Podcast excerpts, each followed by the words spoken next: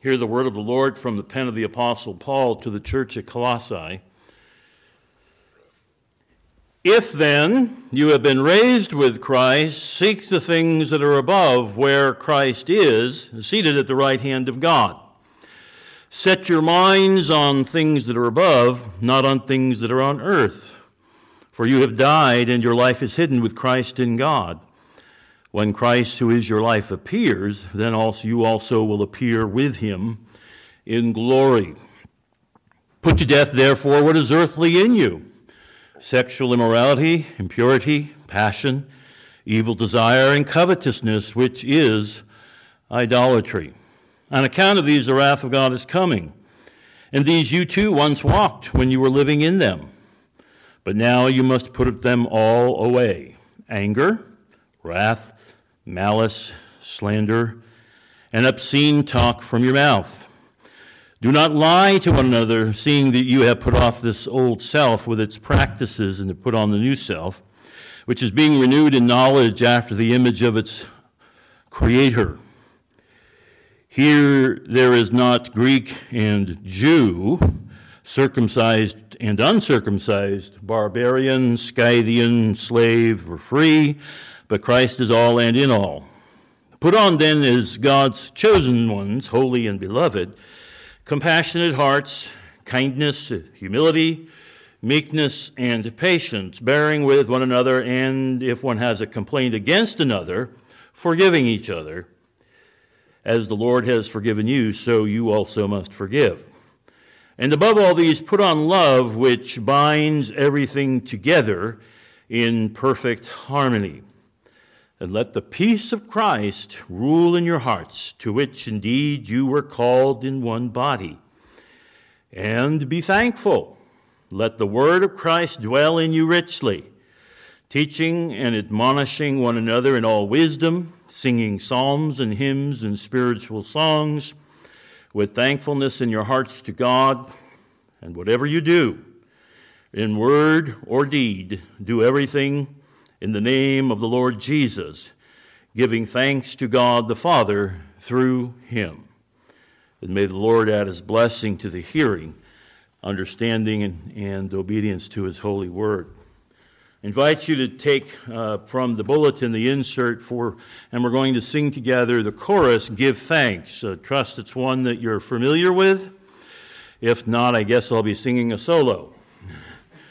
Uh, this, this is a a familiar scripture song uh, going back, I think, to the 70s or uh, to the 80s.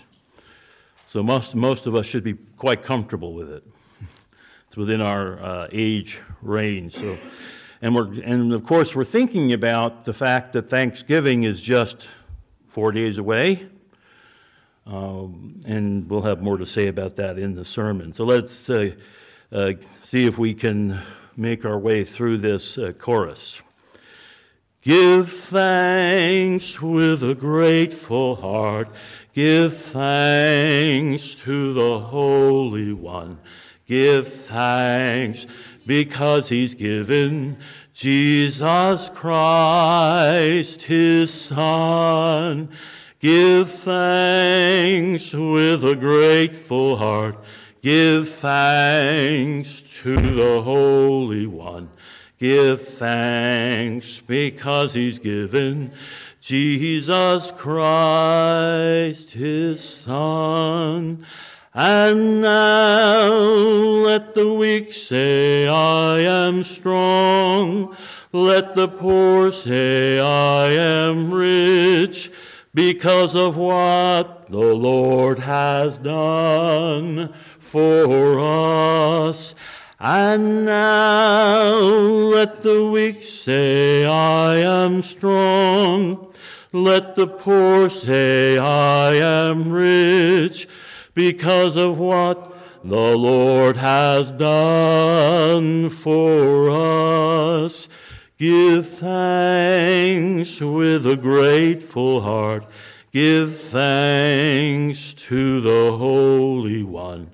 Give thanks because he's given Jesus Christ, his Son.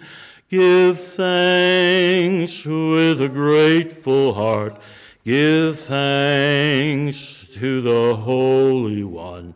Give thanks because He's given Jesus Christ, His Son. And now let the weak say, I am strong. Let the poor say, I am rich because of what the Lord has done for us. And now let the weak say, I am strong. Let the poor say, I am rich because of what the Lord has done for us. Give thanks. I'm not quite sure how the last words fit in, but that's usually how it, how it ends. Very good.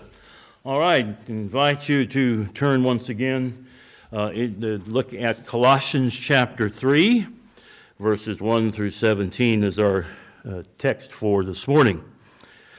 Beloved, in a few short days, you all know, I trust, that we will be celebrating a national holiday of Thanksgiving.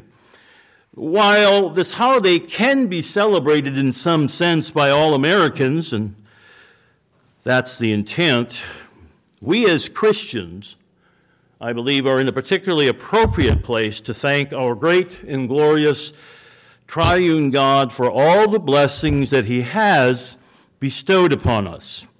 We, as the people of God, therefore, come into his presence this morning with thanksgiving for all the spiritual and material gifts, and indeed creature comforts with which he has blessed us. But we have so much more for which to be thankful. The Apostle Paul, in our text for this morning, writes to us about the most important reason we have to be thankful salvation in Jesus Christ. And that brings us to our first point. Paul is combating a false teaching uh, that is circulating in the church at Colossae. We do not know all the details about uh, the teaching that was circulating, but it seems to have melded together different ideas from Jewish legalism, Jewish mysticism, and Greek Gnosticism. This was a potent package of soul destroying religion. Instead of encouraging trust in Jesus, it inculcated self salvation through, through esoteric or secret knowledge and a concern for angelic being, beings. And that's an issue that the early church has to deal with uh, a fair bit, that uh, there was this tendency to worship angels. Not that we are tempted to do anything like that in our day, right? Mm-hmm. In some ways, we might think of the Colossian heresy as an ancient form of New Age religion. You may, you may remember back in the 80s when that expression first became common. The heresy that Paul was combating was incredibly seductive, but Paul met it head on with the truth as it is in Jesus. Our concern this morning is not with the heresy, but with the abiding truth that Paul brought against it. Instead of nebulous, airy fairy pseudo religiosity, Paul reminded the saints in Colossae that their portion was with Jesus Christ in heaven. So the problem isn't with heaven, it's what we know about it or think about it. Paul begins our text with a statement to the effect that if or it should uh, it would be better translated since because paul is not casting the the saints uh, in the church here he's not calling into question their profession of faith so the if is better translated since you have been raised with christ therefore, do the following. Paul is not in doubt about the saints at Colossae. He thinks they are spiritually sound, even if bombarded on every side with false teaching. Since we have been raised with Christ, our hearts and minds should be trained upon Him and not on matters of mundane concern.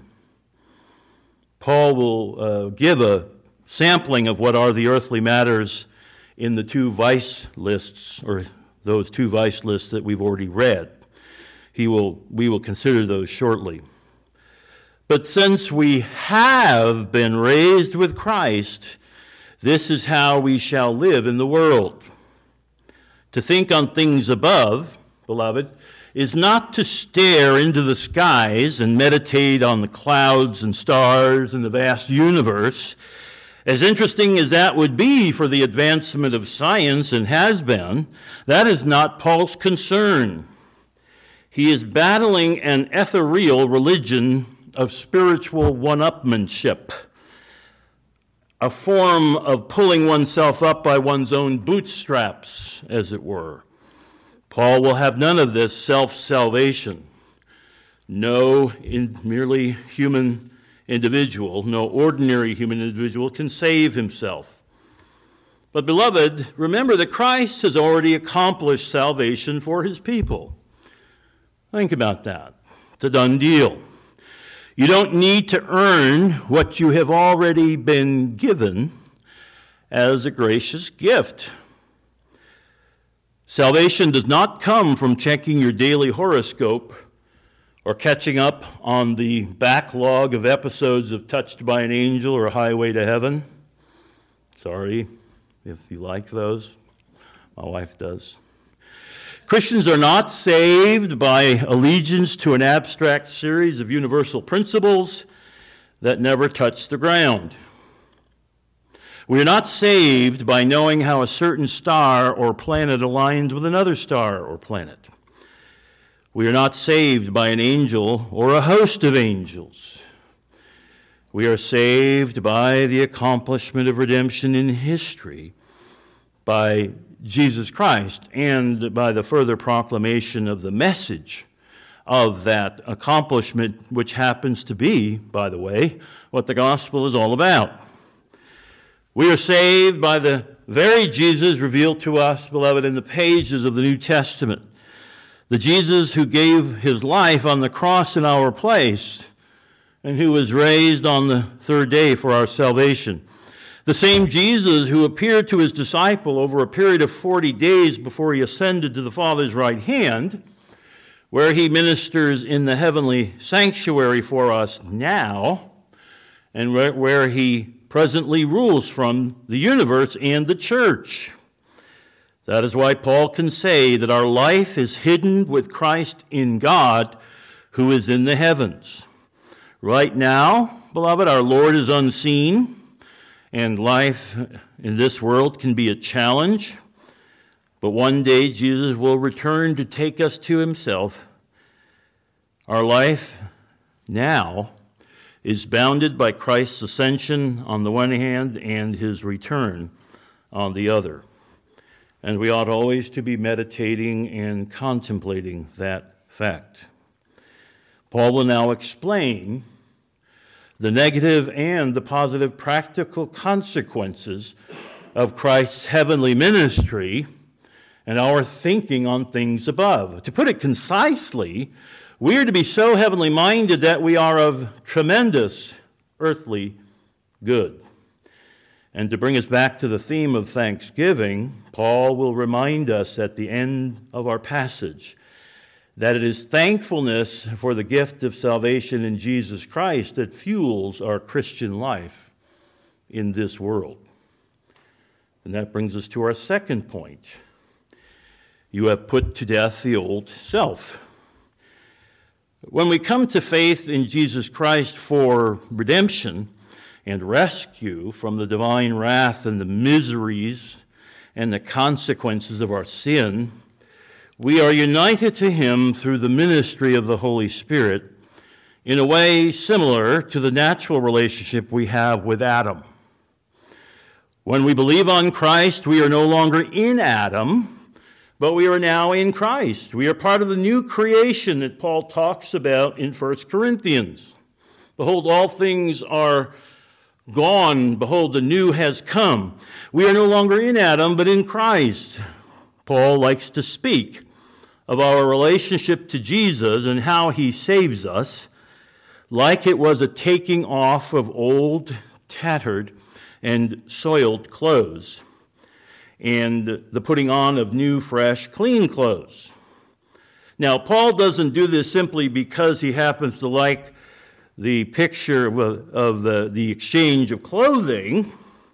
No, if you remember, uh, in the Garden of Eden after the fall, God removed the fig leaves from Adam and Eve and replaced them with animal skins.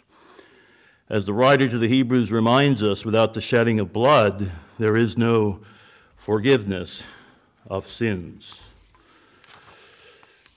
There is an unusual dynamic at work here in the putting off of the old humanity. And I use the word humanity because Paul doesn't have here in view just the, an individual man or woman, boy or girl, but the, the fact that we are part of a whole new creation. So, this unusual dynamic at work uh, involves being in Christ.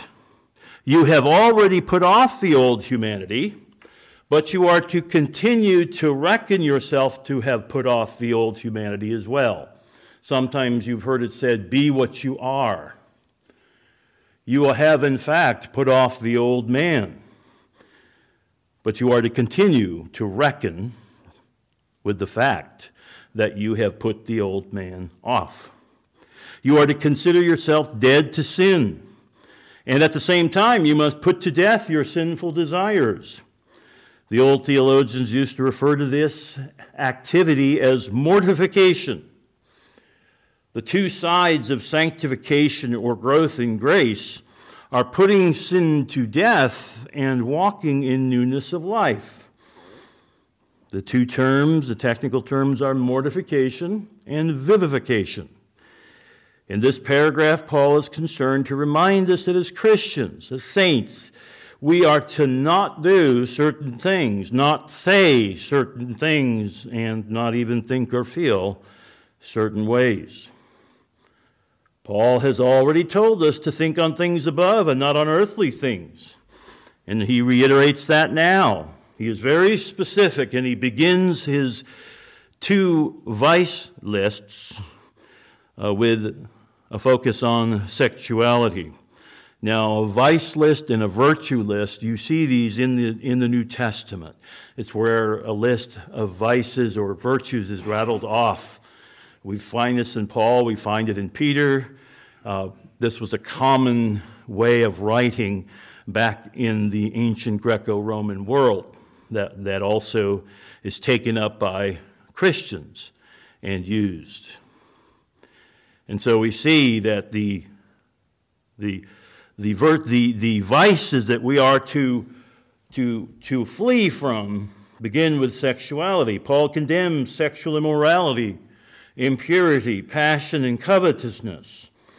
Now, uh, these uh, uh, we believe are not meant to be uh, distinguished too much because they overlap, right?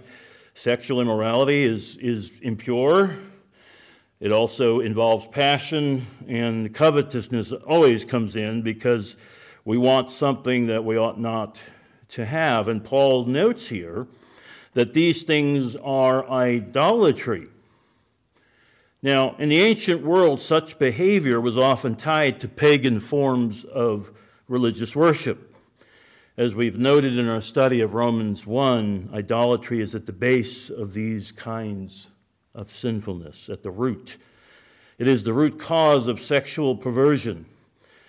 Beloved, anything we worship as God that isn't God is an idol.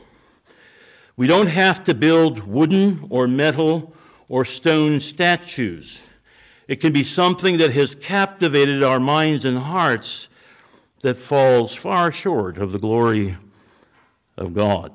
And Paul tells us that God's wrath is coming upon those who do such things.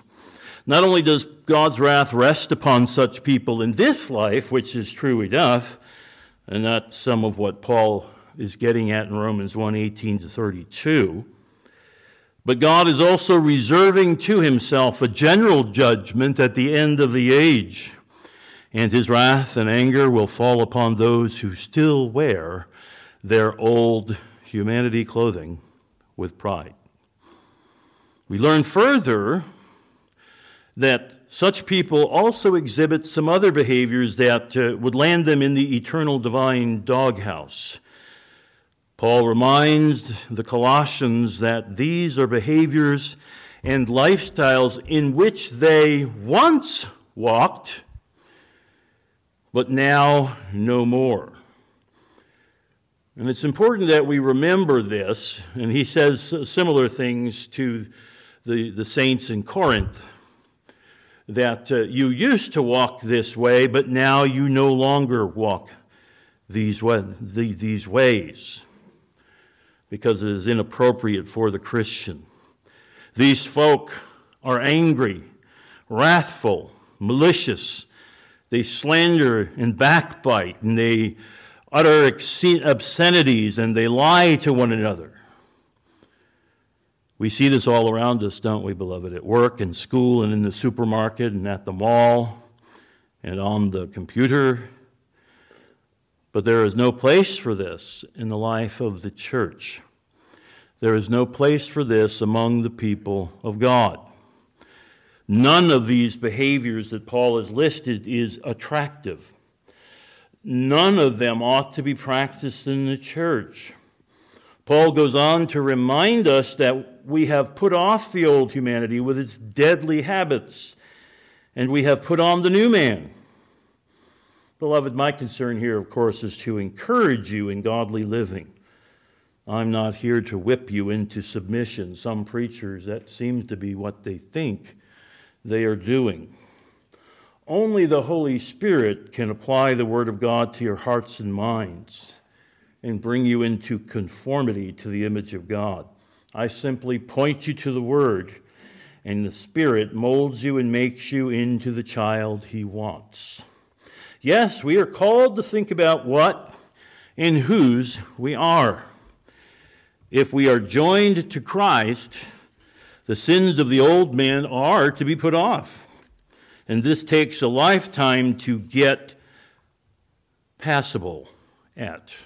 Notice I used the word passable. That means eh, it's okay. We never in this life achieve what uh, has sometimes been referred to as works of supererogation the idea that we can go above and beyond what God requires. No one, except for his own son, has ever been able to do that. So it takes a lifetime to be passable at endeavoring after new obedience. But if you fail to remember that you are united to Christ and that you have, in fact, put off the old man, you can turn back to Christ and find forgiveness with Him in an instant.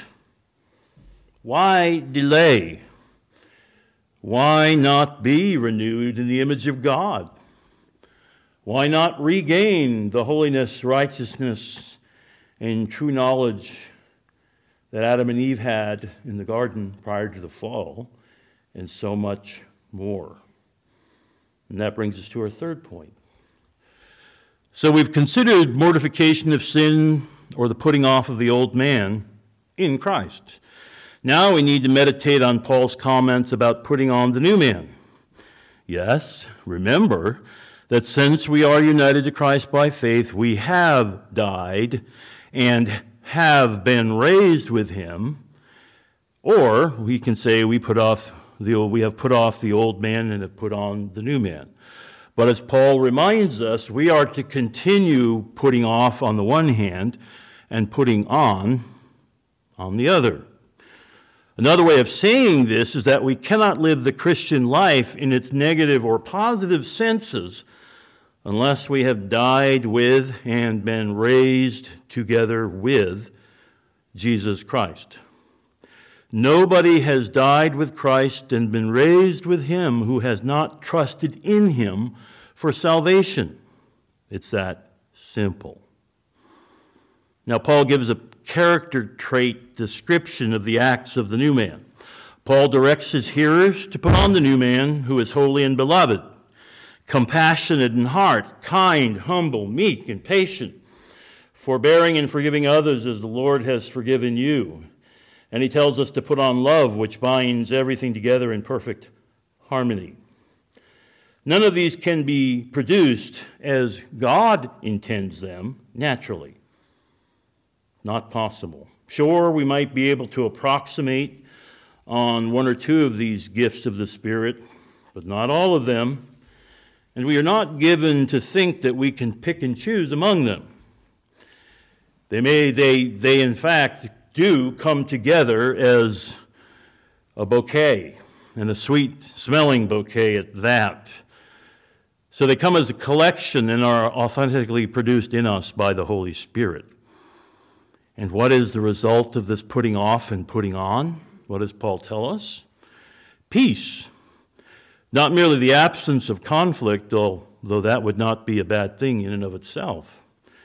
Peace and harmony are a fine end product that are created anew within our congregation because we are united to the Lord and His Spirit is at work applying His word to our hearts and minds and reaching and reaping a harvest of rich character.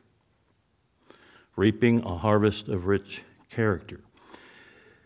It would be a mistake if we began to think of all of this, that all of it happens apart from our abiding in Christ as a branch abides in a vine.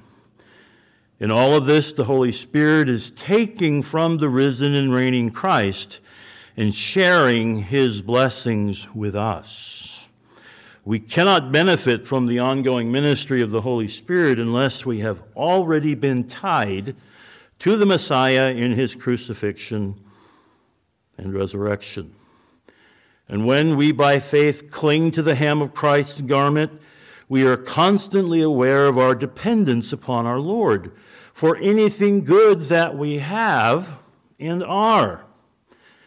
And because of that constant awareness of dependence, we are thankful. And that brings us to our fourth and final point. What permeates the life of the Christian who has died and been raised with Christ and has put off the old humanity and put on the new humanity is a heart of gratitude.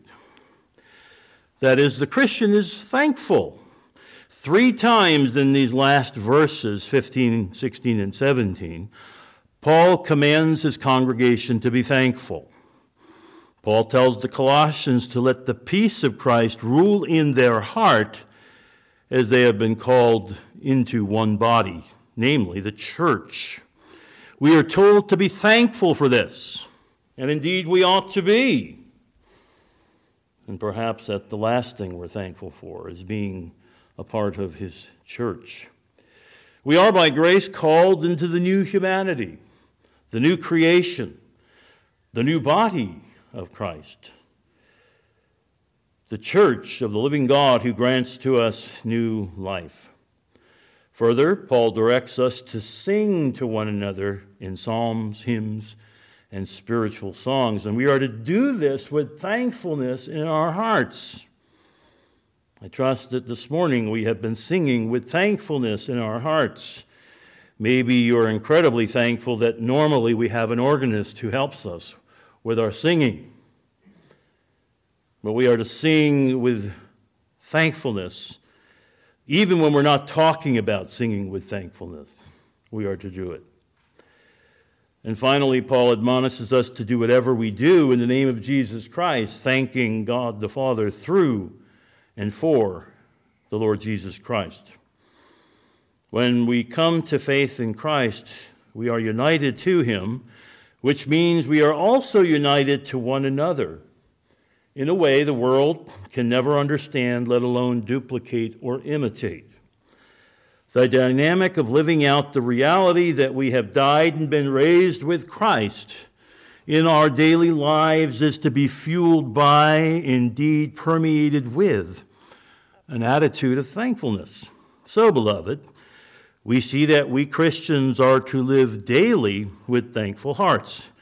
We should not be satisfied with a once a year celebration. And then we can go around the rest of the year as cantankerous, nattering nabobs. Especially in the wee hours of Black Friday. It is kind of interesting, isn't it, that the very time that immediately follows the Thanksgiving feast, uh, the shopping the stores which have increasingly pushed hours back to so that they're now open on Thanksgiving Day itself. Do you want a heart of thankfulness like Paul describes, commends and indeed commands?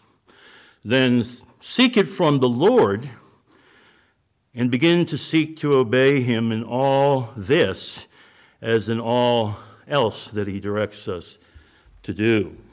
So, in conclusion, we gather together this morning to worship God with thankful hearts for what He has done in His sending His Son for us. Jesus lived and died and was raised and ascended, and now He ministers for us at the Father's side. We gather together to commit ourselves to daily mortification and vivification, the putting to death of sin and the encouragement of new life and growth. We gather together and then we disperse out to the world with thankful hearts, brimming over with joy for all God in Christ has done, is doing, and will yet do for and in us. And so I say to you, beloved, go this day with thanksgiving in your hearts. And let us pray. Dear Heavenly Father, we thank you for your word that you've given to us that speaks to the fact that we ought to be thankful throughout the year and not just on one day. But Lord, help us to celebrate the uh, day of Thanksgiving with a special sincerity and gladness of heart. We pray that. Uh, you would be with each one of us as we ponder uh, the necessity of thankfulness in our lives. We pray that Jesus would work thanksgiving in us. And in his name we pray this. Amen.